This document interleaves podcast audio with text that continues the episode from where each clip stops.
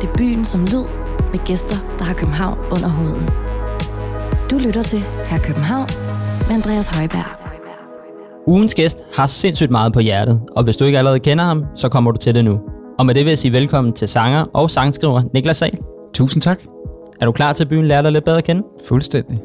Helt kort, hvis du skulle beskrive dig selv. Åh, oh, hvis jeg skulle beskrive mig selv helt kort, jamen en, sådan en, jeg, jeg er jo en, en, en øh, jysk dreng med, med, med fødderne gravet godt i de der, øh, det der jyske muld, øh, men med store øh, ambitioner for min musik og for min, min drømme. Lad os snakke lidt mere om dit øh, forhold til byen. Hvornår begyndte du første gang at stifte bekendtskab med København? Jamen altså, det gjorde jeg selvfølgelig sådan relativt øh, tidligt. Jeg kan huske, jeg var i Tivoli med min øh, far og min søster, og det er sådan et af mine første sådan, minder. Men jeg kan også huske alle de gange, jeg sådan er kommet til København siden, dengang jeg var, var mindre. Der var det sådan, shit man, det er, en, det er en stor by og sådan noget. Jeg var sådan lidt sådan, wow mand, og kunne slet ikke overskue det vel. og, så, øh, og så flyttede jeg hertil for tre år siden. Du er opvokset i en lille by ved navn Hasten. Er Det er rigtigt, Det er ja. rigtigt udtalt. Ja, meget rigtigt. Hvordan var det at flytte til København? Øh, det, var et, øh, det var et stort spring. Altså, det var det helt klart. Altså, på, på flere forskellige plan, kan man sige. Altså, Hasten er jo en, er jo en lille by med cirka 8.000 mennesker, der bor der, ikke? Øh, og så, så det spring bare det, at man pludselig er i en by, så der er en stor by på den måde, hvor der er så mange mennesker og så meget at forholde sig til på en eller anden måde. Øh, men også det her med, at øh, jeg kom over og skulle... Jeg var lige færdig med gymnasiet, så nu skulle jeg ligesom over og, og skabe mit eget liv lidt på en eller anden måde. Ikke? Altså, hvor før der har man jo været sådan, så boede jeg jo hos min mor, ikke? Altså, så er det jo meget sådan en så, så er man jo ligesom tilpasset det liv også. Hvor nu kunne jeg ligesom selv styre, hvad fanden jeg ville. Og det var jo mega fedt, det var sådan en frihed, men det var også sådan en, shit, men hvad skal jeg så?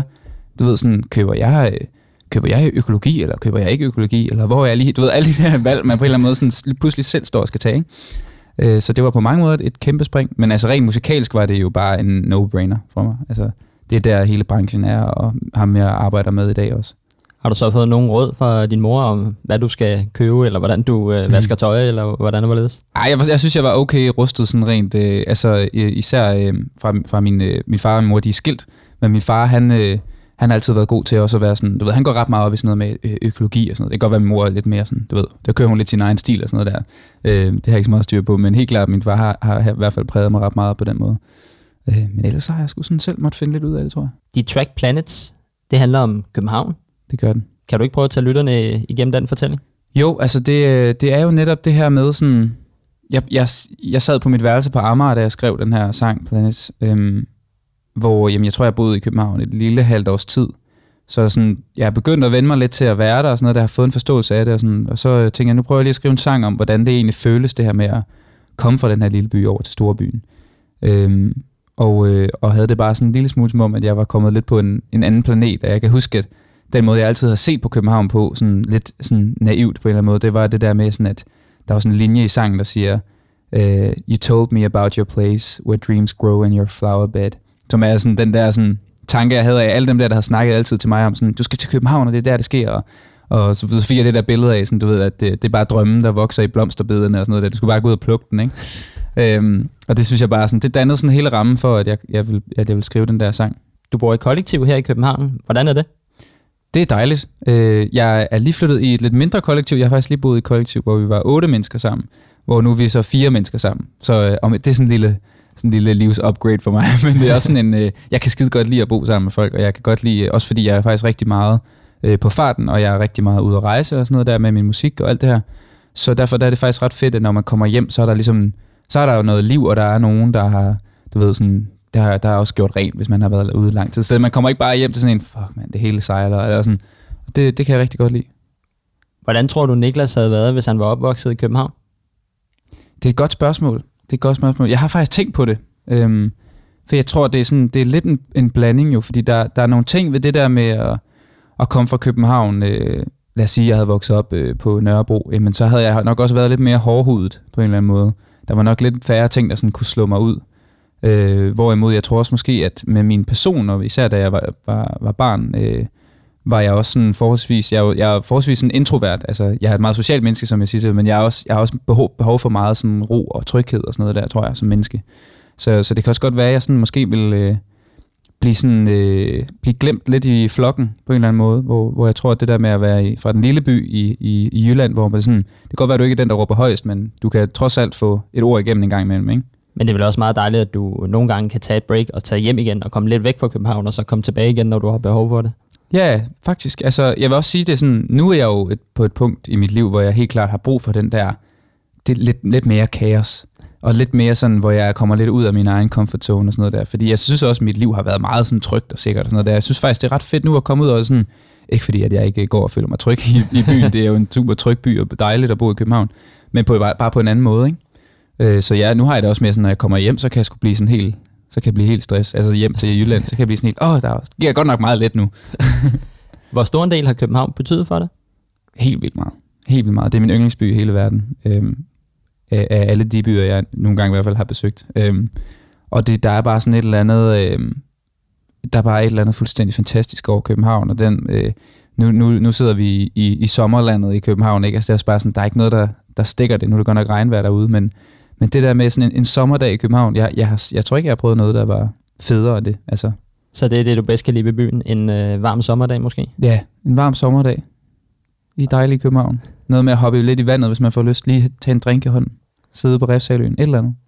Og det her spørgsmål, det er stort set alle gæster har haft lidt svært ved at svare på det, men hvordan vil du beskrive din egen indre by? Min egen indre by. Åh. Oh. Altså sådan, den måde, jeg ser på Københavns indre by. På. Ja, i dit indre jeg Er du sådan Nørrebro inde i? Er du Ah, Vesterbro? Eller måde. hvordan, kan du, hvordan er du inde i? Ja, jeg er, øh, jeg er meget, meget åben der, vil jeg sige. Jeg synes godt nok, der er mange... Jeg kan godt lide flere aspekter af byen. Altså, jeg har, jeg har også lige fået et studie ude i Nordvest, som jo klart er mere sådan råt og, og sådan, sådan lidt mere smadret på en eller anden fed måde, synes jeg. Så det der med at få lidt af det med, øh, samtidig med, at jeg bor på Frederiksberg, hvor det hele er meget pænt og sådan lidt posh på en eller anden måde, ikke? Så jeg, jeg, jeg tror faktisk sådan, jeg, jeg bevæger mig lidt i, og det føler jeg, godt kan tillade mig, hjemme, at jeg ikke kommer fra København. Jeg behøver faktisk ikke rigtig at vælge. Jeg er meget sådan, jeg, jeg omfavner sådan set rimelig meget hele byen. Øhm, og så har jeg en eller anden, jeg har også en kæmpe forkærlighed for Christianshavn.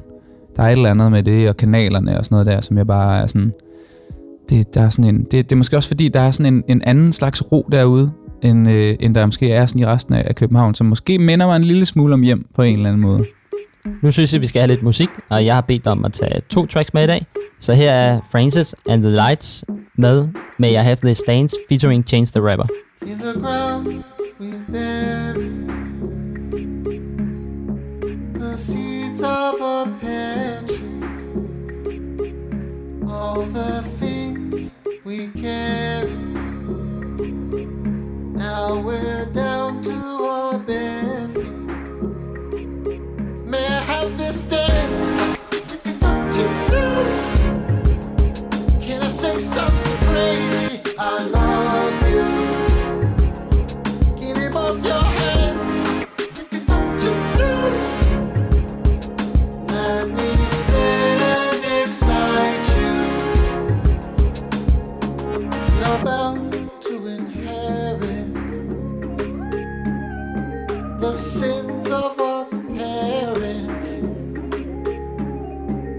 the people we passed through. Now we're down to the last two. May I have this dance to you? Can I say something crazy? I love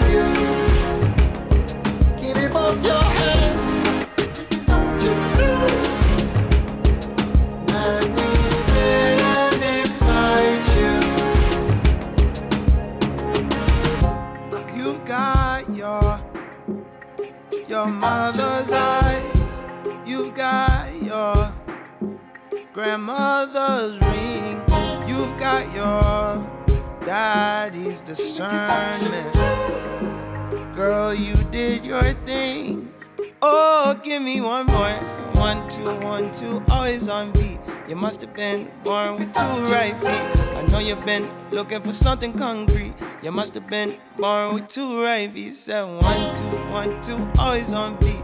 I know you've been looking for something concrete. You must have been born with two right feet. You must have been born with two right feet. Said, I love you more than your mother more than you love yourself. May I have this dance?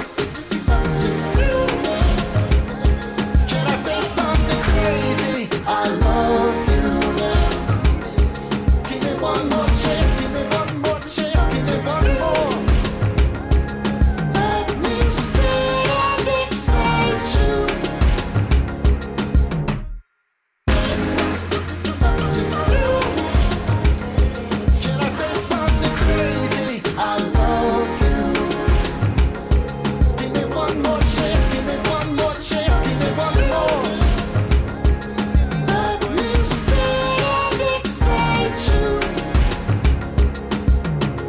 Det her track haft nogen bestemt betydning for dig? øh, ret, øh, ret fænomenalt stor betydning. Øhm, I hvert fald i forhold til... Øh, jamen, jeg, øh, jeg kan jo starte den fortælling med, at jeg mødte øh, min... Øh, jeg kalder ham partner in crime, Birk Storm.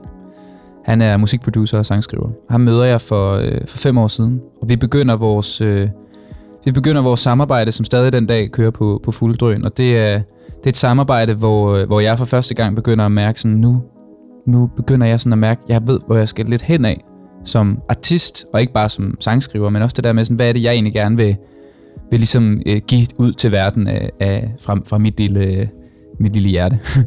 og det hjælper han mig rigtig, rigtig meget med, fordi han er skide dygtig til ligesom at, vi, vi er enige om, hvad der er fedt musikalsk og sådan noget der, og vi, vi bygger op, og vi bygger op, og jeg går stadig i gymnasiet.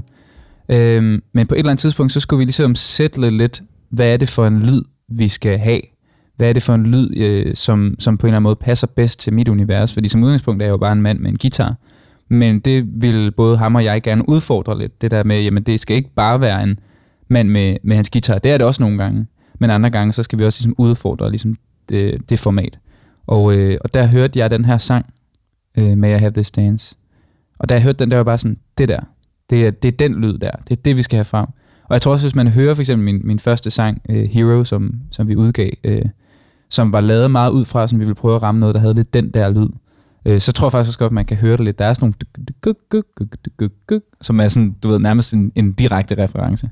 Men ham, Birk, ham, øh, han kommer også ind lige her lidt. Der kommer også et spørgsmål omkring ham. Hmm. Så lad os snakke lidt mere om dig og skrue tiden lidt tilbage. Allerede som fireårig, der tog du din søsters plastikgitar og spillede, spillede blandt andet for naboerne i kvarteret. Hvordan ramte musikken der der? Og øh, var det kærlighed ved første blik? Fuldstændig. Ej, jeg tror på det tidspunkt var, øh, vidste jeg ikke helt, at det var kærlighed ved første blik. Det var simpelthen bare sådan en... Det tror jeg egentlig kunne være sket for nærmest hvert et, et barn. at øh, der bare lå sådan en eller anden øh, ting, der kunne larme, og så tager man den bare op. Og så, jeg har også set nogle billeder, altså det er sgu ikke altid, jeg har vendt den der guitar helt rigtigt og sådan noget. Øh, men, øh, men om ikke andet, så, øh, så, så startede det der et eller andet i mit hoved, og det der med, at hvis jeg gik derned og spillede øh, Øh, min sang for naboen, så fik jeg også noget slik eller sådan med hjem, og sådan, du ved, det var sådan, allerede der, der er jeg i gang med sådan, det, der er betaling i det her. Nej, men der var noget glæde, og der var noget sådan, du ved, det der med, at man fik en respons fra nogle andre, sådan på et eller andet, som man gør.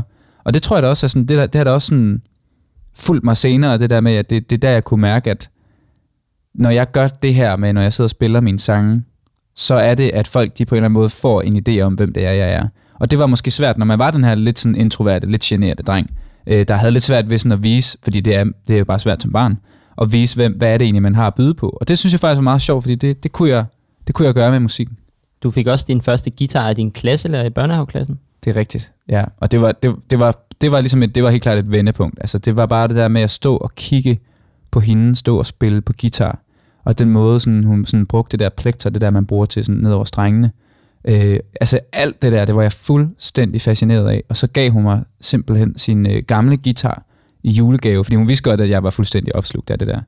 Øh, og da jeg fik den, så var jeg bare sådan, okay, i gang med musikskole, og derfra der kørte det bare. Og netop det, der som syvårig gik du på musikskole i Aarhus. Hvad har du taget med derfra? Er faktisk i Hasten. Øh, Nå, så i Hasting. Ja, ja. Bare for at være helt... Øh, det bliver de glade for i Hasten, tænker jeg. Øh, hvad jeg tager med derfra? Jamen, øh, jeg tager jo meget der med derfra. Min øh, guitarlærer Morten, han, øh, Morten Sejersen, han øh, introducerede mig til øh, sådan noget som The Beatles og Tim Christensen og, og sådan nogle, øh, netop de der sådan, du ved, nogen med en guitar og noget med at synge og sådan noget der. Så, så vi, øh, vi fyrede den meget af med, med, og det var egentlig faktisk nogle af mine sådan, første sådan, inspirationer på en eller anden måde, som jeg fik øh, fra ham. I og med, at mit hjem var ikke sådan, det var ikke fordi, vi sådan hørte vildt meget musik derhjemme, og sådan, eller gik og snakkede vildt meget om det. Så han lige- han har lært dig at spille guitar, eller hvordan? Ja, det, er, det har han. Altså, 100%. I 2G, der møder du så Birk Storm, som både er din øh, producer, sangskriver og manager i dag. Hvad har I lært af hinanden, og hvordan er jeres venskab? Øh, jamen altså, det er jo et venskab, der er jo er, er bygget op på det her med, at øh, vi, vi skriver sange sammen. Og, øh, så på den måde er det jo sådan et ret specielt øh, øh, venskab. Øh, altså også, han, er- han, er, han er også det ældre. Han er, øh, ja, correct me if I'm wrong, men jeg tror, han er 35-36 år gammel. Øh, så på den måde er det jo sådan lidt sådan et øh, brødre forhold, som det, det går vi og joker lidt med en gang imellem. øhm, og det er, det, er et meget, det, det er et meget, meget specielt venskab, i og med, at jeg tror ikke, der er nogen, jeg bruger mere tid med næsten end ham. og jeg tror, det er lige før, han også kunne sige det omkring mig, øh, og han har trods alt også en hel familie og sådan noget der. Så det er, sådan, det er jo en, det, vi har en, en, en fælles drøm på en eller anden måde, og det, det gør, at vi, vi sammen har, øh, vi, vi, synes, vi synes, det er helt vildt spændende, øh, og vi, vi, vi går ligesom en, den samme vej lidt på en eller anden måde. Er der noget, han har givet dig, som du ikke havde, og noget, du har givet ham, eller hvordan? Fuldstændig sådan, det fungerer. Altså, der er, al- alt det, jeg kommer med, det, det er faktisk nogle af de ting, som han måske ikke har så meget. Øh, hvor at det, han kommer med, det er det, jeg ikke har så meget af. Altså for eksempel hans øh, vildskab og hans sådan, øh, øh, behov for også at sådan eksperimentere og udfordre og, og eksekvere. Og, øh, han er meget så, du ved, øh, han har en virkelig stærk power, hvor jeg helt klart er mere sådan tilbagelænet og hurtigere sådan accepterer, at tingene er, som de er, eller jeg ved, jeg er også meget sådan diplomatisk og meget sådan, vil helst ikke have, at der er nogen, der bliver trådt over øh, deres fødder og sådan noget der, hvor han bare, han, han, han hjerner igennem, ikke? Og det tror jeg er rigtig, rigtig vigtigt i, i et partnerskab, at man har ligesom den der med, at der er en, der kan trække det hele lidt tilbage og være sådan, okay, rolig nu, det skal nok gå det hele, vi gør sådan her, vi gør sådan her, og så er, den, så er der en anden, der bare sådan, nu gør vi sådan her, du ved, du, du, du, du, lægger alle planer, og det skal bare køre. Har der så været nogle idéer, hvor du lige har måttet tage ham lidt, øh, lidt tilbage, eller? Ja, men det er sådan, du ved, øh, jeg tror, jeg tror det, er sådan en, øh, det er sådan en konstant ting, der kører lidt. Altså, det er mere sådan en kemi-ting, det der med, for eksempel, hvis han siger sådan, hvad med den her store trum, der bare siger, puff, så er jeg sådan, han kunne ikke sige, puff, i stedet for. Og så er han sådan, okay, fedt. Øhm, du optrådte også en del, imens du gik i gymnasiet, blandt andet til bryllupper og så videre. Føler du, det har blandt andet været med til at give dig det, der skulle til for at få en pladekontrakt? Ja, Fuldstændig. Det er, altså, jeg vil sige, det er den, den bedste øh, uddannelse, du overhovedet kan få som musiker, det er at være ude og spille en hel masse. Øh, især alt muligt, hvor du... Øh, altså, jeg spillede jo også nogle dinner-ting, hvor det er sådan noget med, at man sidder og spiller over i et hjørne, og der er sådan set ikke nogen, der lægger mærke til, at du er der øh, sådan rigtigt. Andet end, at de synes, Åh, ej, hvor rart, der sidder en og spiller. Nå, nej, det er da en dejlig sang, han spiller der. Den spillede de også engang til mit bryllup, eller whatever. Øhm, hvor det der med, at du er egentlig ikke sådan på den måde på, men du klarer en opgave, og du kommer til tiden, og du stopper til tiden, og alle de her ting, som, som gør, at du på en eller anden måde bare bliver skidehammerende professionel med dit arbejde, fordi det er det jo også at blive musiker. Øh, Udover det er fedt at være en rockstjerne engang, men man kommer lidt for sent, eller et eller andet, det ved jeg ikke, men, men, men jeg synes bare, det er så vigtigt at være top-checket. Øh, det er i hvert fald meget sådan, jeg også sådan kører, kører mit, mit musikarbejde. Er der noget i dine øh, unge år, du har måttet give afkald på til fordel for musikken? Ja, altså, jeg var ikke, øh, det var lidt svært det der med, kan jeg huske, især i gymnasiet, med, øh, der var jo mange gymnasiefester og sådan noget der, som jeg simpelthen ikke kunne komme til, fordi jeg skulle ud og spille. Øh, også fordi, at du kan ikke tage til gymnasiefest, gymnasiefest fredag og bare fyre den af, og så tage ud og spille lørdag. Altså, så er du helt smadret, du, du kommer aldrig til at, du ved, du smadrer dig selv fuldstændig. Øh, så, så det var lidt svært det der med, der var godt nok mange ting, jeg skulle sige nej til, synes jeg, som jeg synes kunne være fede, fordi jeg, altså, jeg, jeg, var sådan, jeg var så dedikeret til det her musik, og det har altid været. Øh, det samme, jeg måtte ligesom give op på mit, øh, mit øh, fodbold, og sådan noget, som jeg også havde nyt helt vildt meget, og var en stor del af mig egentlig, men det der med på et tidspunkt, så var jeg sådan, okay, men nu kan jeg ikke, jeg er nødt til at vælge, hvad, hvad er det, jeg ligesom bruger min tid på og må prioritere. Øh, så selvfølgelig var der der sådan nogle, øh, nogle ting der, men så fik jeg så meget ud af det på den anden side.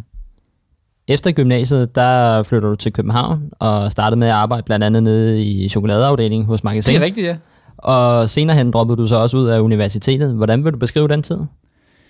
Jamen altså, det var jo bare sådan en, øh, det var sådan en starttid i København, hvor øh, jeg, jeg tror også, det kom meget ud af det her med, at jeg, jeg flyttede lidt til København uden rigtig sådan at tænke mig om, tror jeg. Jeg var bare sådan lidt, øh, nå, men nu skal jeg jo til København, nu er jeg jo færdig med gymnasiet. Og starter med at bo i, øh, i, i øh, hvad hedder det, sådan øh, nordvestkvarteret, og det, det er sgu godt nok øh, lidt noget andet end, end en god gamle rækkerhus i, i Hasten, ikke? Og, øh, og så, men, men jeg skal jo finde et job og sådan noget. Jeg skal jo tjene nogle penge for at betale min husleje og sådan noget der. øh, Så jeg er sådan lidt ude i, hvad, hvad, hvad fanden gør jeg lige? Og jeg kan overhovedet ikke leve min musik endnu på det her tidspunkt. Øh, Så, øh, så jeg får ligesom jeg får ligesom en idé med, at jamen, jeg er jo ret god til det der med at læse. Nu har jeg jo, nu har jeg jo færdiggjort gymnasiet og sådan noget der. Det er gået meget godt. Øh, måske skulle jeg finde et eller andet, jeg kunne studere, få SU, øh, blive klogere, et eller andet, mens jeg ligesom kører min musikting ved siden af. Eller rettere sådan lidt omvendt, sådan at jeg har min musikting, og så kører jeg lidt mit studie ved siden af. det fandt jeg så også ud af, det kan man ikke. Øhm, det er benhårdt arbejde at gå på universitetet. Øhm, men, men om ikke andet, så, så startede jeg med at læse engelsk. Tænkte, det kunne jeg bruge i min øh, sangskrivning, det der med bare at blive bedre til engelsk. Og det kunne jeg virkelig også på mange punkter. Øh, at jeg så fuldstændig øh, mistede interessen øh, for det der med at læse engelsk øh, lidt senere. Det er jo så, hvad det var. Men, øh, men det havde jeg i hvert fald, og så var det ikke helt penge nok, så jeg måtte ligesom ud og, øh, og have et deltidsjob, så jeg startede i øh, magasin hvor jeg havde, jamen jeg, en af mine gode venners øh, mor, kendte hende, der ligesom var chef i den der butik der. Så, så, så kom jeg derned og fik et job, og det var jeg helt vildt dårlig til, tror jeg, på alle mulige måder. Hvornår fandt du så ud af, at du kunne leve af musikken? Jamen altså, det, jeg vidste det egentlig heller ikke rigtigt, før jeg sådan bare kastede mig lidt ud i det. Det jeg kunne se, det var, at jeg kunne se, at, at min indkomst for musikdelen det næste halve år var det samme, som hvis jeg blev ved med at arbejde i magasin og studerede. Og så tænkte jeg, okay, men så har jeg et halvt år nu til at prøve at skabe min egen musikkarriere. Og så var den simpelthen bare for fuld æde. Så jeg, jeg gav den fuld æde, og, øh, og spillede alle de her jobs, og det gik godt, og så begyndte der ligesom bare at komme en masse ting, og pludselig så, så fik jeg også en hel festivalsommer, som, som gjorde, at det er, jo, det er jo helt klart live, øh, hvor musikere i dag ligesom kan, kan få lov at betale deres øh, husleje. Og det er jo også derfor, at den her tid er så sindssyg, ikke? Jo. Hvordan endte det så ud i en pladekontrakt? Øh, jamen, den fik jeg jo... Øh, jeg, jeg fik den et lille halvt år efter, jeg var, øh, var flyttet til, øh, til København.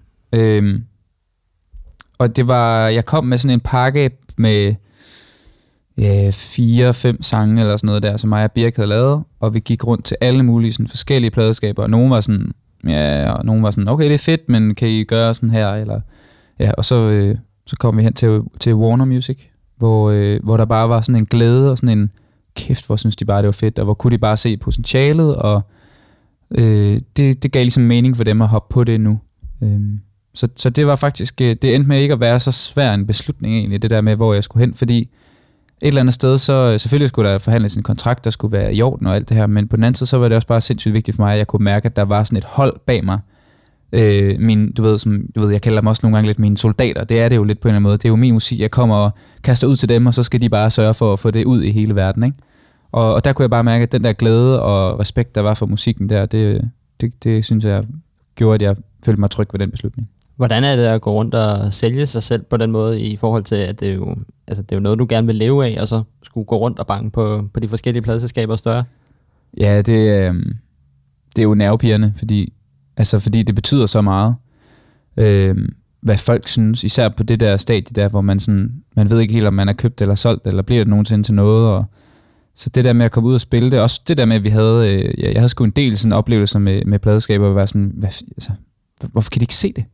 Altså, hvad er det, de ikke forstår? Er det mig, der er helt gal på den her? Eller sådan, det der med sådan, at jamen, den sang der, den er jo for vild. Altså, kan de ikke høre det her? Det er next level. Og du ved, man er jo bare sådan et sted også i sit hoved, og sådan, øh, men, men, men hvor man skal huske, at jamen, det, det, er, det er fuldstændig umuligt for også en pladeselskabsmand, som har siddet der også i mange år. Altså, selv, selv han eller hende tager også fejl en gang imellem.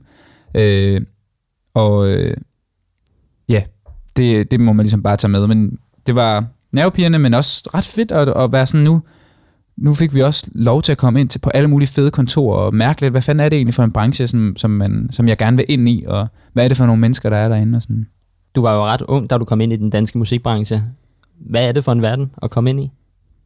Øhm, ja, det er, en, øh, det er jo en ret vild branche, øhm, fordi der, der sker så meget, og der er så meget på spil, og der er rigtig mange følelser. Altså det der med, at det er jo ikke, det er jo ikke sådan en almindelig øh, arbejdsplads, har jeg lyst til at kalde det. Du ved, det er jo ikke sådan en... Øh, øh, vi alle sammen øh, arbejder med følelser, og sangene er jo følelser, om det lige meget næsten, hvor, hvor popmusik det er, så er der altså stadigvæk sindssygt mange følelser i det, og, og, øh, og derfor der er det jo, der er rigtig meget sådan, øh, nu, nu, jeg, nu kender jeg ikke noget til psykologi, men jeg tror, der er rigtig meget spændende psykologi at finde inde i musikbranchen, fordi at vi alle sammen er så følsomme og kreative, og skal på en eller anden måde kunne øh, lave øh, alting ud af ingenting. Og så, så, så jeg tror, at det der med, at vi er sådan en helt flok af følsomme mennesker, der kommer ind på livet af hinanden og mødes rundt omkring og sådan noget, det gør også, at det er sådan, at, øh, at jeg tror, det er det, der gør den spændende, men også måske det, der gør, at der er sådan, der er sådan, lidt, sådan lidt gnister og sådan, du ved, og der er nogen, der sådan, du ved, der er sådan,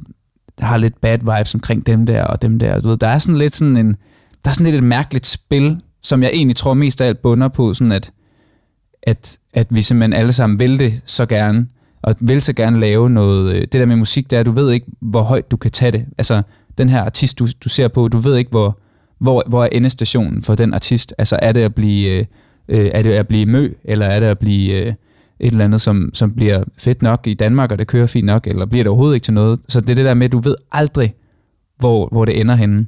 Så alle er bare sygt ambitiøse, og, og ved ikke, hvor, du ved, hvor de er henne om et år. Og sådan noget. Så den der usikkerhed omkring sit, sit liv og sådan noget der, sit arbejde, det tror jeg også gør sådan, at det, folk er synes, du ved, de er totalt på duberne. Jeg har læst, at øh, du også har spillet en del fodbold. Kunne det have været med en øh, fodboldkarriere, hvis det nu ikke var blevet til sanger og Det er jeg sikker på. Det er jeg sikker på, det vil. Nej, overhovedet ikke. FCK, de ringer bare nu, hvis det er... I skal bare ringe. I skal bare ringe. Øhm, nej, det, det tror jeg sgu aldrig rigtigt. Jeg, øh, jeg, jeg, jeg, altså, hele min sådan barndom var jeg i, øh, der var jeg på førsteholdet i Hasten og sådan noget der. Det var meget sådan en identitetsting, ikke? Og så på et eller andet tidspunkt, så, så blev jeg sgu pillet lidt ned af det der første hold der. Så kom jeg ned og var anfører på andet holdet og sådan noget der. Det var, også, det var en vild tid. Det var faktisk måske den fedeste fodboldtid for mig. Øh, men det var også et sted, hvor jeg jo lærte meget af det her med at være sådan... Øh, altså, jeg, jeg fandt ud af, at jeg er jo konkurrencemenneske. Øh, og det er da helt klart også noget, jeg bruger på en eller anden måde i dag til at motivere mig selv i musikken og sådan noget. Øh, og det her med at, at kæmpe sammen og, og på en eller anden måde sådan have et, et fælles projekt om, at nu skal man op på et højere niveau, og man skal træne, og man skal øve, og altså hele den der selvdisciplins ting og sådan noget der, den kommer meget fra fodbolden for mig. Hvor taknemmelig er du for, at i en ret ung alder allerede fandt ud af, at mu- musikken blev din levevej?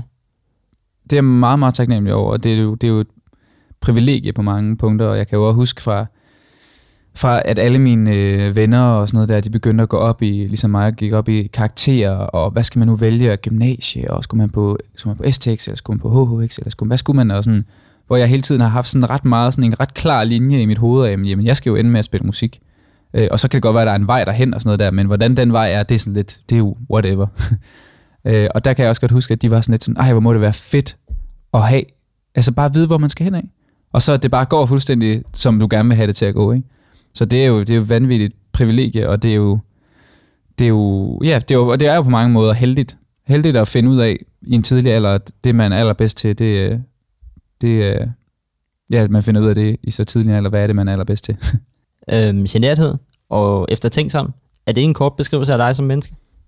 Ja, yeah, det kunne det godt være. Altså, jeg tror, med, med nogle lag, ikke? Altså, for jeg tror, at det der, det er, sådan, det er meget min kerne, øh, på en eller anden måde. Og det er jo også, det er i hvert fald det, der bunder i, at jeg også kan mærke, at jeg er jo et menneske, der har, der har brug for bare at, øh, du ved, sådan virkelig bruge meget tid på at være, være netop eftertænksom, tænke over, hvad er det, der sker i mit liv, hvad er det, der sker på øh, mit arbejde, og alle de her ting, sådan at jeg på en eller anden måde kan kapere alt, der sker omkring mig, og stadigvæk have en ro. For jeg tror, at det, noget af det vigtigste for mig, det er at have ro og tryghed i, øh, i mit sind. øh, og det kommer helt klart af, af eftertænksomhed. Det er derfor, jeg er totalt en overtænker og sådan noget der, fordi hellere tænke en tanke for meget end en tanke for lidt, fordi så kan jeg ikke følge med, tror jeg.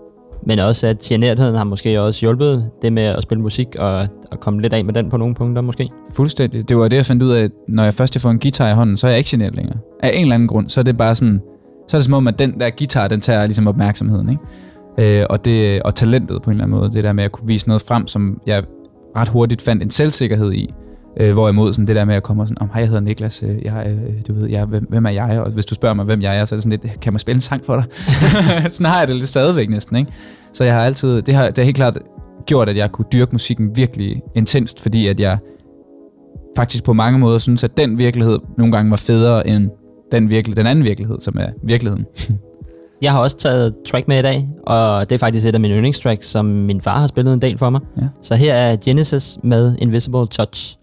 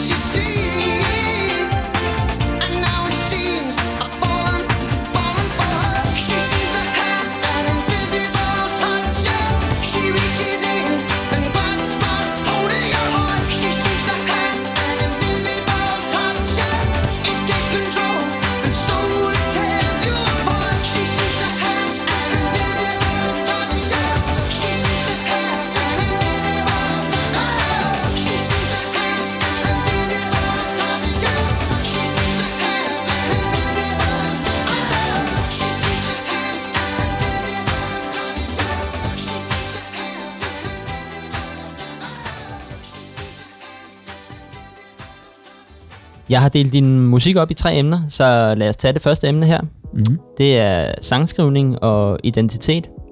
Du har sagt, at din guitar er dit øh, vigtigste værktøj. Lytter du altid, hvad gitaren har at sige, øh, før du sætter ord på? Ja, lidt faktisk. Altså, det kommer nogle gange også lidt... Øh, altså, melodi og guitar kan godt komme lidt øh, på samme tid.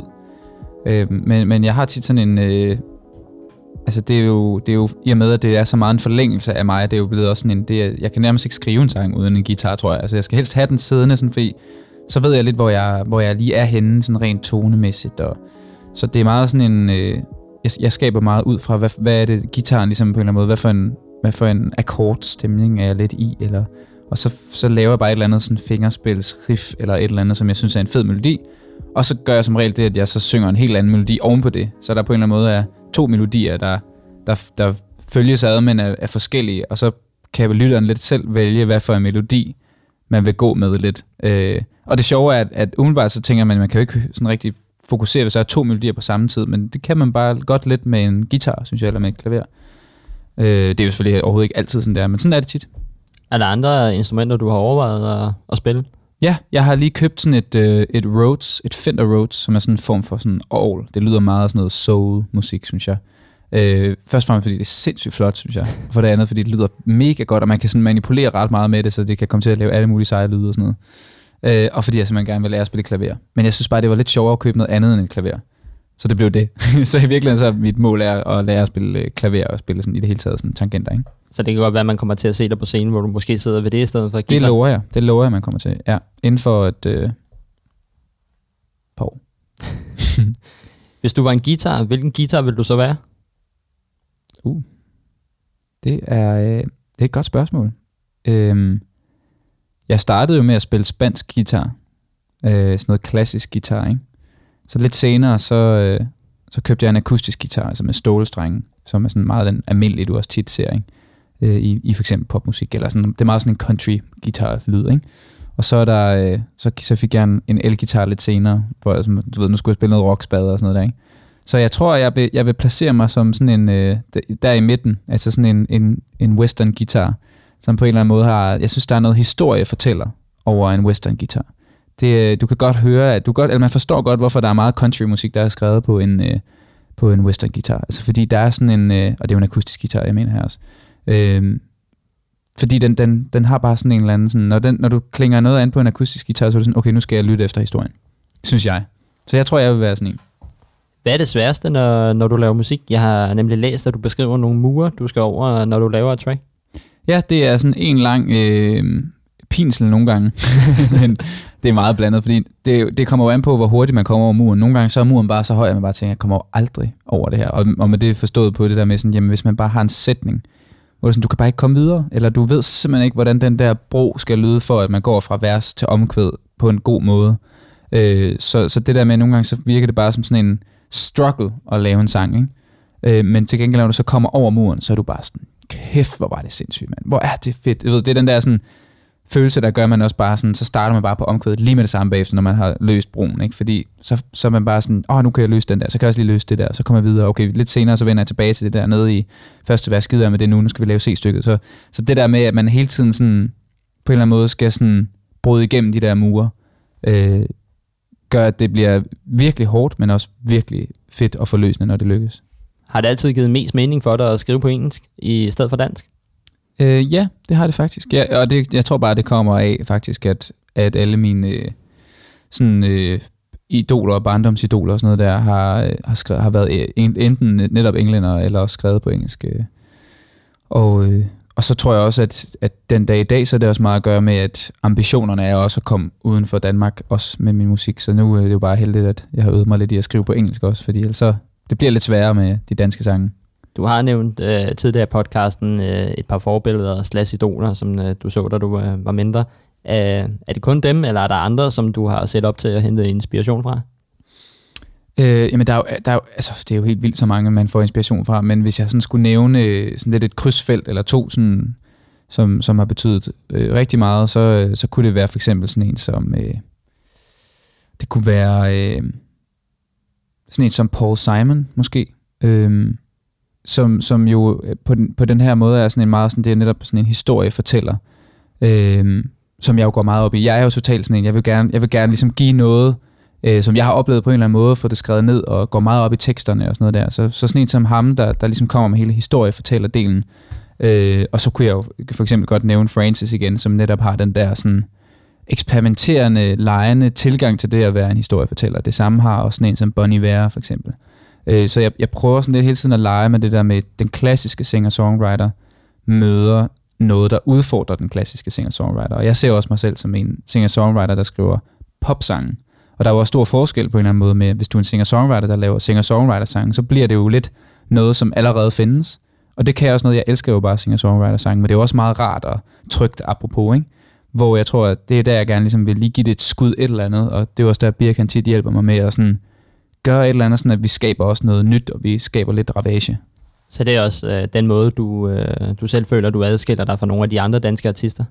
Jeg tror, at jeg tror, jeg adskiller mig øh, lidt ved, at jeg jo er en, en ung artist, som på en eller anden måde øh, ligesom tager meget øh, de der gammeldags håndværksting i brug. Altså det der med at bare have, øh, være sådan en, der øver sig rigtig meget og bliver god til at spille på guitar og synge og bruger helt vildt meget tid på bare at øve og du ved, meget sådan den der disciplinære ting der, som hvor i gamle dage, det sådan, der var bare ikke en autotune, så du var sådan lidt nødt til bare at synge pisse godt, ikke? Øhm, så jeg tror det, og det der med at være en spillemand og sådan noget der, men så blande det med alt det, som, som mange af de der øh, nye øh, folk, de også står for. Altså noget, der også sådan, du ved, så lige pludselig er der en stor tromme, som helt klart passer til noget mere sådan, øh, øh, nu må man ikke sige urban mere, men, øh, men nu siger jeg lige urban alligevel, indtil jeg har fundet ud af, hvad man ellers må sige. Øh, så jeg, jeg tror bare det der med at, at holde fast i sin kerne, hvad er det, man er? Øh, og jeg er den der lidt, øh, lidt gamle sjæl på en eller anden måde, som bare gerne vil lave noget, der sådan er ungt og nyt blandet med det. Hvad gør du så for at forny dig selv, og, og hvad gør du ellers for at øh, røre folk med din musik? Ja, men altså, jeg tror, jeg, jeg, tror, jeg prøver at tænke øh, minimalt over, over det på en eller anden måde. Øh, men jeg, øh, jeg, for jeg tror, det vigtigste for mig, det er helt klart det der med, at jeg, altså det er igen, hvad, hvad er det for nogle historier, jeg fortæller, hvad er det for noget, jeg ligesom har på hjerte, øh, og hvordan man så pakker det ind og sådan noget der, det er en, det er en helt anden snak. Men det der med, at de ting, som, som jeg for eksempel oplever, øh, nu kommer der et album ud snart, og det er jo også meget sådan en, det er jo fyldt med mine fortællinger, som jeg synes, du ved, det er noget, jeg har fået ud af på en eller anden måde, og sådan få ud af kroppen. Altså jeg skriver meget af de her sange som sådan en terapi-ting på en eller anden måde for mig selv.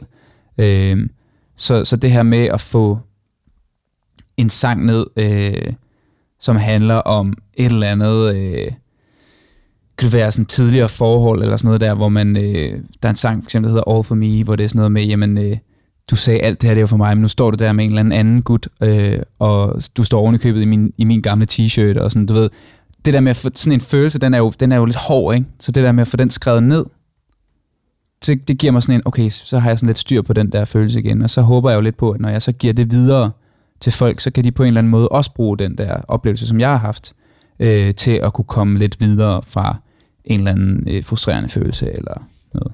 Føler du sådan, når, når du så for eksempel har skrevet sådan et track, at øh, når det så kommer ud, og så har du bearbejdet den følelse, altså så er du kommet videre på en måde? Ja, altså i hvert fald sådan, øh, jeg tror, at jeg, jeg kan sammenligne det lidt med, det kan være, at du kender også det der med, hvis man, hvis man føler, at man skal nå sindssygt mange ting øh, på en dag, så det der med lige at skrive ned, hvad er det egentlig, man skal nå, og så er det sådan, okay, det er fem ting, og jeg kan faktisk snilt nå det. Men inden du skrev det ned, der var du bare sådan, fuck, man, jeg kan nå det aldrig, og du går totalt i stress og baglås og sådan noget. Ikke? Men i virkeligheden, når du sådan får organiseret lidt dine tanker, så, så er du lidt hurtigere videre. Og det tror jeg faktisk er lige præcis det, som jeg kan bruge sangskrivning til, det der med at have et eller andet, der, sådan, der roder op i mit hoved, igen overtænkeren og sådan noget der. Nogle gange så kan man også til at tænke alt for meget, og der, man får lagt for mange ting på det. Men så når jeg ligesom får skrevet en sang om det, hvor alting skal skæres lidt ind til benet, ikke? Og det er også det, jeg elsker ved popmusik. Det er også det, der gør det så fedt, hvor man kan bare skære alt det overflødige fra, og så står der ligesom essensen af det. Og så kan jeg ligesom læse den tekst igennem og være sådan, nå ja, helt klart, det er sådan der. Tror du, du kunne skrive en sang, hvor det ikke er noget, du selv har oplevet, men ligesom hvis du fik at vide af nogen, nu skal du lave en sang om det her? Det kan jeg godt, det kan jeg sagtens, øh, og har også gjort det nogle gange. Også nogle gange bare skrevet en sang, uden at vide, hvor, hvor den skulle ende hen, og så er det bare blevet til en sang, der handler om et eller andet, jeg overhovedet ikke ved, hvad, det er noget, jeg ikke har prøvet, hvor jeg sådan, så kan jeg prøve at ringe til nogen og sådan, har du oplevet det her? Sådan. men, øh, men den store forskel er, at jeg tror, at folk de kan gennemskue det lidt. Ja. Altså jeg tror, vi hører mere, end vi ved. Øh, og, og, øh, og det har jeg fundet ud af ved at sådan også, du ved, sådan, jeg, kan, jeg kan også se, at der er nogle af de sange, som jeg har udgivet, hvis jeg sådan, okay, men den her, den virkede ikke så godt, hvorfor, hvorfor gjorde den egentlig ikke det, i forhold til den her sang, som virkede skide godt? Og så er det faktisk tit det der med sådan, jamen, det er nok fordi, at jeg har en, et større tilhørsforhold til den der sang, der gik rigtig godt, i forhold til den sang, der måske ikke gik lige så godt. Fordi folk, de connectede ikke lige så hurtigt på den sang. Øh, også selvom det er en af mine egne historier, så kan det godt være sådan, de kan godt mærke, at den, er, den anden er vigtigere for mig, rent sådan historiemæssigt. Øh, så det tror jeg faktisk rigtig meget på. Så går vi videre til det andet emne, som er live. Hvordan var det at blive booket til bøgescenen på Smukfest, før du overhovedet havde udgivet noget musik?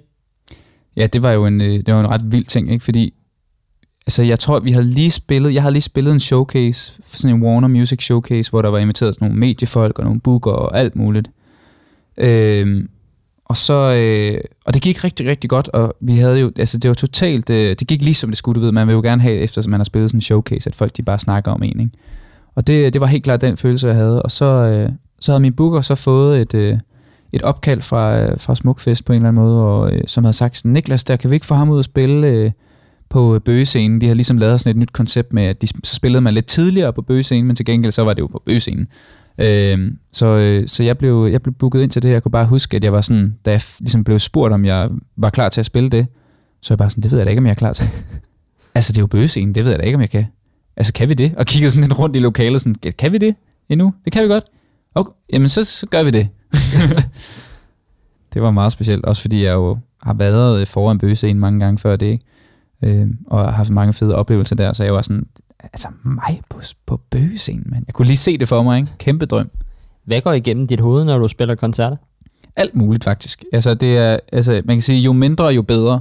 Men, øh, men jeg må også bare kende, nogle gange, så er der bare rigtig mange ting, der går igennem mit hoved. Øh, og det er også noget, der nogle gange gør, at jeg sådan, du ved, så, så kan det være, at de skiber et ord eller sådan noget der, fordi jeg sådan, kan, kan zone sådan lidt ud en gang imellem. Altså det er jo, det er jo sådan mere sådan, hvis det er nogle lange koncerter eller sådan noget der, altså eller lange koncerter, du ved, jeg spiller som regel maks 75 minutter eller sådan noget, men deromkring, så er det sådan, så er det klart, at du kan jo ikke have koncentration 100% altid. Altså nogle gange, så vil din hjerne bare zone lidt ud, og især på sådan en turné, hvor, hvor det er jo også det der med, sådan, jamen alt det du gør, bliver på en eller anden måde også lidt et mønster. Det er også derfor, det er vigtigt at bryde sine mønstre på scenen, og alt de her ting, sådan, så man ikke ender med at, at bare gøre det samme altid, og sådan noget der, fordi så ender du med, at du bare zoner ud hele vejen igennem. Ikke? Øhm, men, men nogle gange, så kan jeg da få sådan noget helt sådan, altså ikke sådan en, øh, har jeg nu husket at slukke ovnen øh, ting, men det er, net, det er næsten sådan nogle ting. er det det mærkeligste, du har tænkt på under en koncert? Jeg ved ikke, hvad det mærkeligste, jeg har tænkt på. Jeg tror, øh, jeg, jeg tror heller ikke, jeg er helt når at fange, hvad jeg, hvad jeg tænker over, egentlig. Øh, men, men jeg, jeg er i hvert fald nogle gange sådan, så fanger jeg mig selv i sådan, det er i hvert fald ikke, fordi jeg tror og tænker på, hvor jeg lige står hen lige nu. kan du beskrive følelsen, når folk synger med på et hit, du har skabt? Ja, øh, det kan jeg, og især nu kan jeg beskrive den følelse, fordi det der med sådan, at, øh, at lave musik, er jo, øh, er jo noget, der på en eller anden måde, det er jo mit output, og jeg har på en eller anden måde brug for en eller anden sådan respons, tror jeg, på det der output, jeg kommer med. Fordi ellers så bliver det sgu sådan en lille smule ligegyldigt. Øh, for eksempel når jeg har spillet de her livestreams nu, øh, hvor der jo ikke er publikum på eller noget, sådan, i hvert fald ikke sådan rent fysisk, øh, øh, jamen øh, så har der jo for eksempel ikke været det der bifald, efter man har spillet sin sang, så man, er, man ved faktisk ikke rigtigt, hvordan det er gået med den sang. Kunne folk lide det, så kan man godt se, sådan, okay, de sender lidt hjerte nede på, øh, på chatten, ikke? Sådan, okay, fair nok, men, men, øh, men det der med at komme ud og spille, og så kan man bare mærke den der direkte respons, eller det der med, at de har hørt den her sang nok gange, til de rent faktisk kan teksten. Det er jo også nogle, du får jo sådan nogle tegn på, hvordan når de her sange egentlig ud til folk. Fordi nogle gange så bliver man også bare sådan, jamen der, jeg tror ikke, der er nogen, der har hørt den eller sådan, det, vi havde et dårligt radioforløb, eller den blev ikke streamet, eller sådan. Og så lige pludselig finder du ud af, at du står på ja, en, eller anden, øh, en eller anden byfest et eller andet sted, eller en festival, eller hvor, de bare, hvor alle bare synger med på den sang, og du er bare sådan, hvad? Jeg troede ikke, der var nogen, der havde hørt den. Så det der med, det giver sådan et, øh, det giver sådan mere virkelighedsbillede på en eller anden måde. Lad os gå videre til det næste emne, som er rejse. Det er det mest naturligt for dig, at din sang handler om rejser, oplevelser eller, eller drømme? Øh, der har i hvert fald været rigtig mange sange øh, op til nu, som handler meget om drømme dem, dem er der også stadigvæk nogen af, fordi det, jeg er jo en drømmer, og, og en, der, der, der tænker meget over, øh, du ved, sådan fremtidige scenarier og sådan noget der, fordi jeg synes, det er spændende, og, og også igen det der med, man ved jo aldrig, hvor den her rejse tager en hen, den her rejse, som jeg er på. Øhm, og øh, mistede lige tråden lidt, men øh,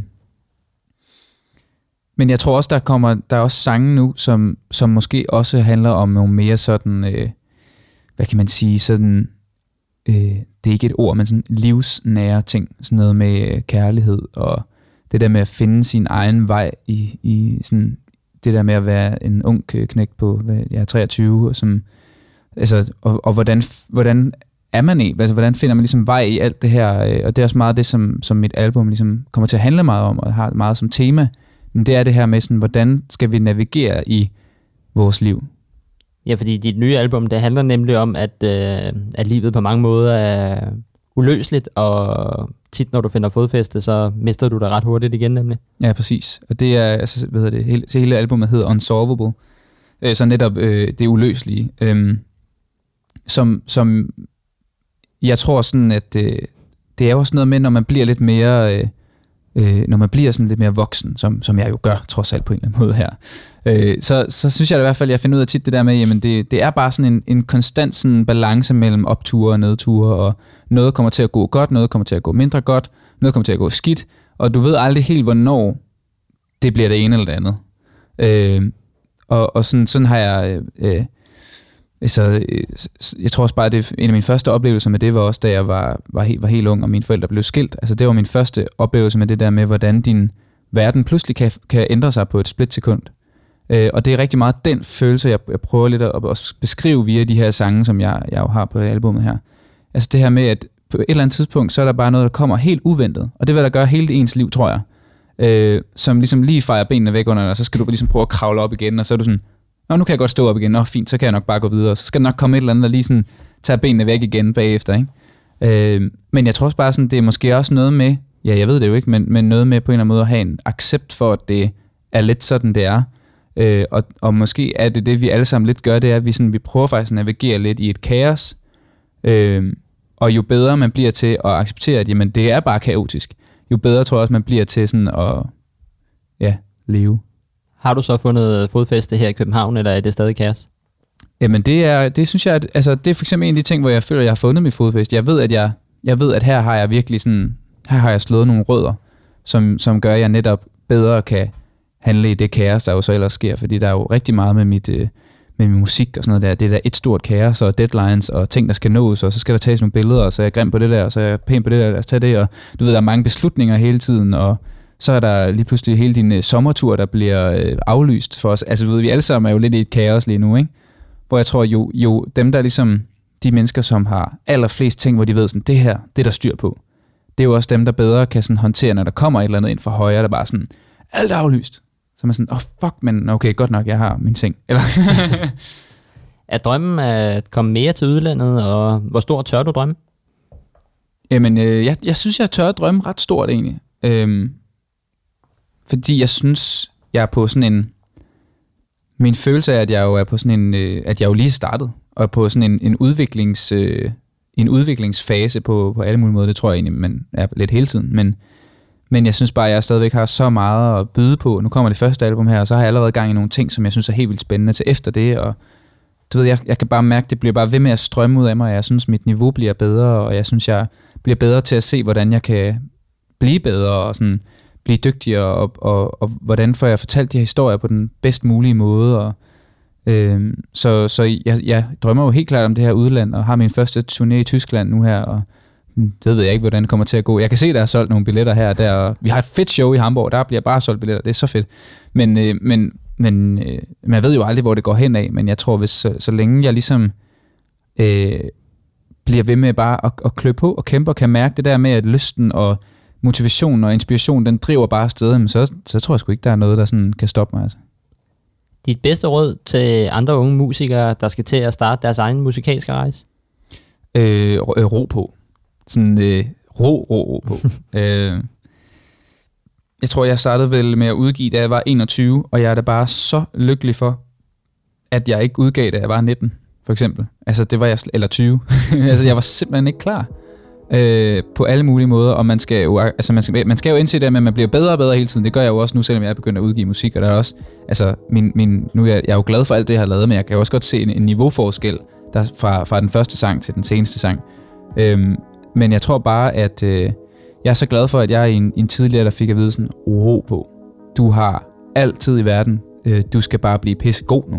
Og det, skal, det har du overhovedet ikke travlt med, fordi det er også det der med, hvis du, hvis du når til et punkt, hvor du bare er god nok til det, du gør, så er der ikke nogen, der kan ignorere dit talent. Og det tror jeg er en rigtig vigtig ting på en eller anden måde, og så sådan at huske det der med, jamen, hvis jeg bare er røvgod, så er der selv dem, der ikke synes, du er nice, de er alligevel sådan, men han er fandme dygtig.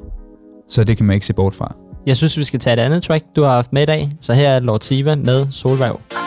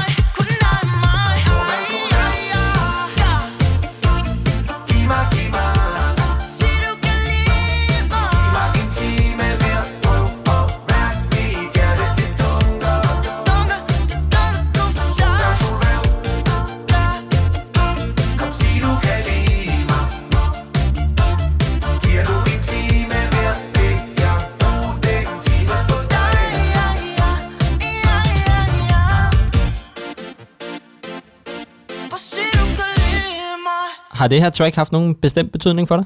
Jamen ikke andet, end jeg bare synes, det er vildt fedt. Og har været, øh, jeg var, blev sådan helt... Øh, jeg synes bare, det er meget fedt, når, når kunstnere de på en eller anden måde lige tager røven på en. Og det synes jeg bare, han gjorde her, Lord Siva, sige, hvad hvor jeg sådan, hvad fanden er det? Og i starten, der lød det som om, det var Martin Brygman, der sang det der omkvæd, synes jeg, var bare sådan, ej, hvor griner med en featuring på Martin Brygman, men hvorfor? Og, øh, og bare sådan en fed sang og 80's vibes, og du ved, overhovedet ikke det, som jeg lige udenbart sådan ville sætte ham i den bås, eller noget som, som helst, men på en eller anden måde, fordi han er Lord Siva, så er det bare sejt alligevel. så jeg synes virkelig, det var fedt. Anbefalinger til København. Vi vil jo gerne få kendt, jeg lytter lidt, så lad os tage nogle anbefalinger for dig, Niklas. Okay, nogle anbefalinger. Bedste kaffe i København? Uh, og jeg er jo altså, jeg er jo den nye københavner her i, i skuffen, men øhm, et bedste kaffe. Jeg har en, jeg er glad, rigtig glad for, for Emery's, som ligger rigtig tæt på, hvor jeg bor, på Frederiksberg. Den, den, vil, den vil jeg da gerne øh, give et skud ud til. Og hvilken kaffe drikker du? Jeg drikker som regel en americano med lidt mælk. Og øh, hvis du skulle komme med en øh, restaurant, et sted, du godt kan lide at spise, Ja, øhm, der er jo øh, der, er der er jo flere... Altså, jeg elsker jo det der med at tage på Refshaløen og tage ud og bare spise en, øh, du ved, få en, en burger der, eller en, øh, sådan en gyro, eller sådan noget der. Øh, fuldstændig vild med det. Øh, og så var jeg for nylig på et af de fineste steder, jeg nogensinde har været at spise, øh, på det, der hedder Pesketar. Og det er jo selvfølgelig også en, en helt anden... Øh, en helt anden boldgade, men øh, nej, hvor var det lækkert. hvad fik du derinde? Der fik jeg øh, deres øh, seksretters øh, menu, som er sådan, det er jo sådan noget fisk, øh, kvæg navnet. Øh, og det øh, var alt muligt. Øh, der var noget, øh, noget røde tunge, og der var noget øh, alt muligt, som jeg slet ikke kan huske, hvad hed og sådan noget der. Det var meget eksotisk og lækkert. Når du så skal ud med enten vennerne, eller familien, eller kollegaerne, øhm, hvor tager du så hen og, og får noget at drikke hen? Noget at drikke hen? Ja. Øh, jamen, det er meget blandet. Jeg er jo øh, rigtig, rigtig glad for et godt gammeldags bodega, øh, og har blandt andet nogle venner, jeg skal ses med på det, der hedder øh, McLuds tidligere eller senere. Det er jo sådan en rigtig bodega. Øh, så glad for sådan noget. Øh, så kan jeg rigtig godt lide at tage på øh, også et sted, hvor man også kan få noget at spise, men det, der hedder Neighborhood. Der er jeg blevet rigtig glad for deres cocktails, og sidder og hygge mig der. De laver en fantastisk espresso martini, den vil jeg godt give et skud ud til. Øhm, så det, det er lidt forskelligt. Jeg kan godt lide sådan både lidt af det ene og lidt af det andet. Andreas Jessen, da han var gæst, her, han anbefalede faktisk også McLeod. Ja, men øh, nu øh, tror jeg også, Andreas han kommer til den her øh, fødselsdag. Ja, men stærk nok. Øh, et dansk tøjbrand, øh, du kan anbefale, som du går i? Øhm, ja, jeg har, øh, jeg har for nylig øh, fået noget af det her øh, øh NN07. Jeg fik det faktisk i forbindelse med et øh, øh, shoot, jeg skulle på. Og det er jeg rigtig glad for. Det har jeg gået meget i. Øh, så vil jeg gerne give et kæmpe skud til et, øh, et virkelig sejt skjorte. Øh, eller sådan, de laver også mere end skjorte, men de startede med bare at lave skjorter. Et, et mærke, der hedder Babette, som laver, de laver de her skjorter og shorts og bukser og alt sådan noget ud af, af noget, øh, for eksempel sådan nogle gamle svenske due, som de ligesom øh, klipper op og laver til skjorter og sådan noget. Jeg synes, de er så flotte. Og de, altså, de koster så også det hvide øjne. Jeg har, nu har jeg, sådan, jeg har sparet sammen til lige at købe en. men, øh, men jeg vil så også sige, at den, her, den var altså også øh, alle pengene værd. Og hvad koster den? Jeg tror, den kostede, øh, hvad kostede den? 2500 kroner eller sådan noget. Det, det må være den dyreste skjorte, jeg har købt i hvert fald. Men altså, det kan også blive meget vildere, så det er jo, det er jo hvor budgettet ligger. Men altid noget, at, øh, at du går ind for genbrug på den måde også. Jamen, det var det, jeg synes, der var fedt. Det var, det var faktisk noget af det, der jeg synes, jeg, jeg elsker jo sådan øh, genbrugstøj egentlig generelt. Det der med at, at blande sådan, du ved, det der med, det er fedt at have en ny, frisk, ti, hvid t-shirt en gang imellem, men, men også det der med, du ved, så købe en jakke, der, der har den der sådan slitage, som du ikke kan få, øh, uden at det er blevet, blevet levet lidt i. Har du en øh, film, serie, bog eller måske podcast, som øh, du kan anbefale? Øhm, jeg, jeg er ikke så god til at få set serier, øhm, så der er måske ikke så meget der. Øh, men jeg øh, har været meget, meget glad for at høre den podcast, der hedder And the Writer Is. Og den handler om, øh, den, det er en, en gut, der hedder Ross Golden, som er en af de sådan, største pop-sangskrivere, vi, vi har i verden. Øhm, og han tager ud til forskellige store, store, store sangskrivere og producer øh, inden for sådan pop øh, og det kommercielle øh, sangskrivning, kan man, kan man kalde det. Det lyder måske sådan lidt nederen, hvis man ikke kan lide sådan noget. Men det er altså rigtig, rigtig fedt, og det er virkelig fedt at høre deres historier om, hvordan de gik fra ingenting til at lave et verdenshit. Og øh, det, det kan jeg vir- virkelig anbefale. Også hvis man bare gerne vil, selvom man ikke ved noget om sangskrivning, men så det der med at komme lidt ind i, hvad er det egentlig, de der mennesker, der sidder i et studie hver dag og sveder i en kælder, der sidder og laver jamen, øh, kunst på en eller anden måde, og noget, som vi alle sammen, de der sange, som vi alle sammen går og fyrer den af til på dansegulvet, ikke? Øh, hvem fanden er de egentlig, og hvad er det for et liv at have som sangskriver? Københavnerquizzen. Så er det blevet quizet, og du har nu mulighed for at vinde vores Ej, København-plakat, det er så spændende. som du kan se her. Ja.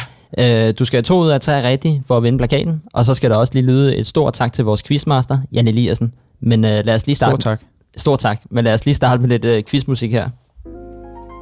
Woo! Er du klar? Ja, det kan jeg da love dig for. Nu er jeg da helt klar. Spørgsmål 1.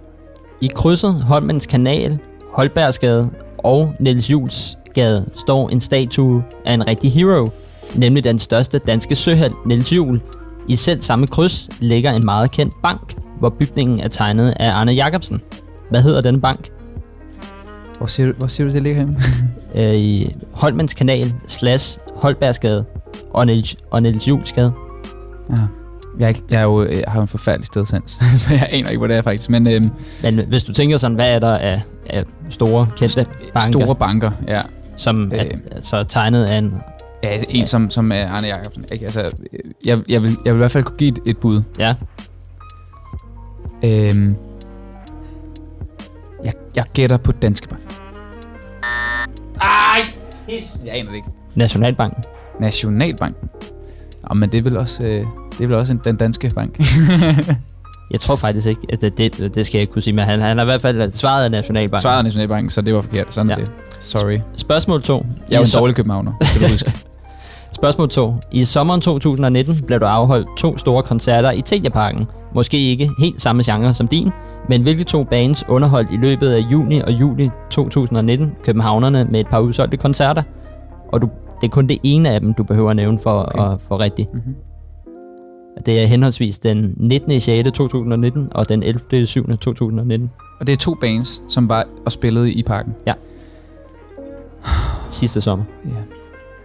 Sidste sommer. Hmm.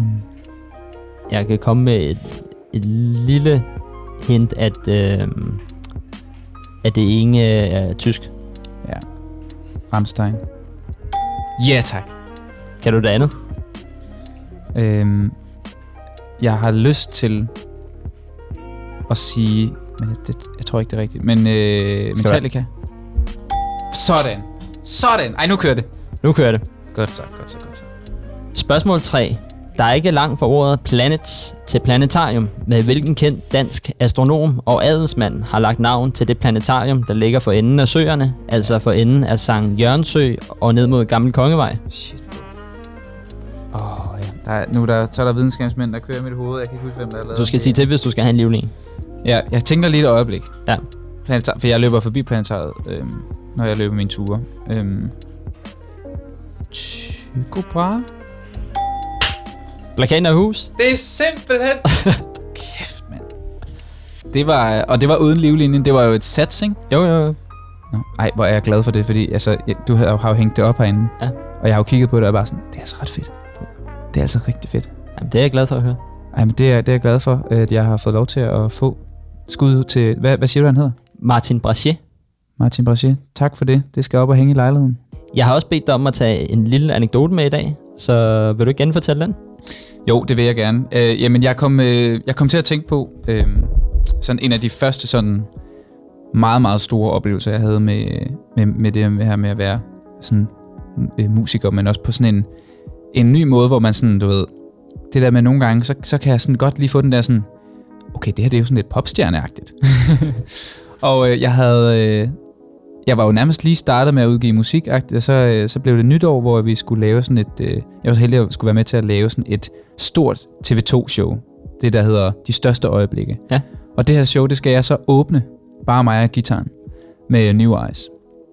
Og øh, jeg kommer så ud til det her og skal lave det her show, og får, øh, får mine øh, in-ear monitors i ørerne, som jo er de her hovedtelefoner, man får i ørerne, for ligesom at kunne høre sig selv, når man synger og høre bandet og sådan noget der.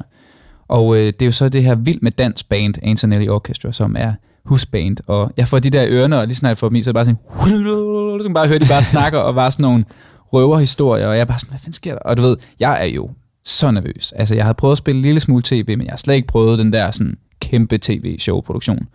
Og der er så mange mennesker, der render rundt omkring, og, Og det, det var også der med alle de der skærme bagved, med alle minderne for ja, ja, ja. personer Jamen, og det hele. det var den jo helt store scene ude i operan der, ikke? Øhm, og så er der henholdsvis øh, røverhistorier i mine ører, og der er øh, nedtælling, der begynder lige så stille, og der er en, der står foran mig sådan, øh, hej, og nu, skal det, nu kommer det her til at ske, og øh, der, der, der, jeg får alt muligt ting at vide. Jeg kan overhovedet ikke huske, hvad, hvad der sker. Jeg er, du ved, jeg er faktisk sådan rimelig god til det der med at træde ind på en scene og være sådan helt kølig. Men der, der var jeg bare helt ud af skide. Øh, og havde lige fået at vide sådan, hvis der er noget, der går galt, så kan vi godt tage den en gang til. Og bare sådan, det skal du ikke sige til mig. så går det 100% galt. Øh, men, øh, men jeg træder ind på scenen, og så ser jeg jo ret hurtigt, sådan, der sidder jo en hel flok sådan nogle kendte mennesker og sådan noget der. Det er sådan en, den syger også lige lidt, fordi det, er sådan, det, det har jeg ikke brug for at se der nu. Og de sidder og smiler sådan helt unaturligt meget, fordi de er på skærmen og alt det der, ikke? Og politikere og sådan noget der, de skal se ud på deres gode side, og for guds skyld, og der var snart valg og pisselort, eller hvad det nu var. øhm, og, øh, og for ligesom lige så stille begyndt den her sang, og så kommer jeg ind i sådan noget, jamen, efter sådan første vers, så begynder folk at klappe helt ustyrligt. Og det, er altså, det larmer altså rigtig meget i operan. Og jeg er bare sådan, hvad fanden klapper de af? og så går det op for mig sådan, åh, oh, okay, tæpperne bag mig er ligesom blevet trukket til siden, og nu kan alle se, du ved, vores allesammens vild med dansband. Godt så, det kommer jeg lige stille over. Sådan, og får spillet den der sådan, det her show, og jeg kommer ud bagefter, og jeg kan bare huske, at jeg var sådan, det her, det må være gået så dårligt. Altså, jeg har ingen idé om, hvordan det er gået, men jeg kan bare mærke sådan, det min karriere er over. Den er ikke engang begyndt.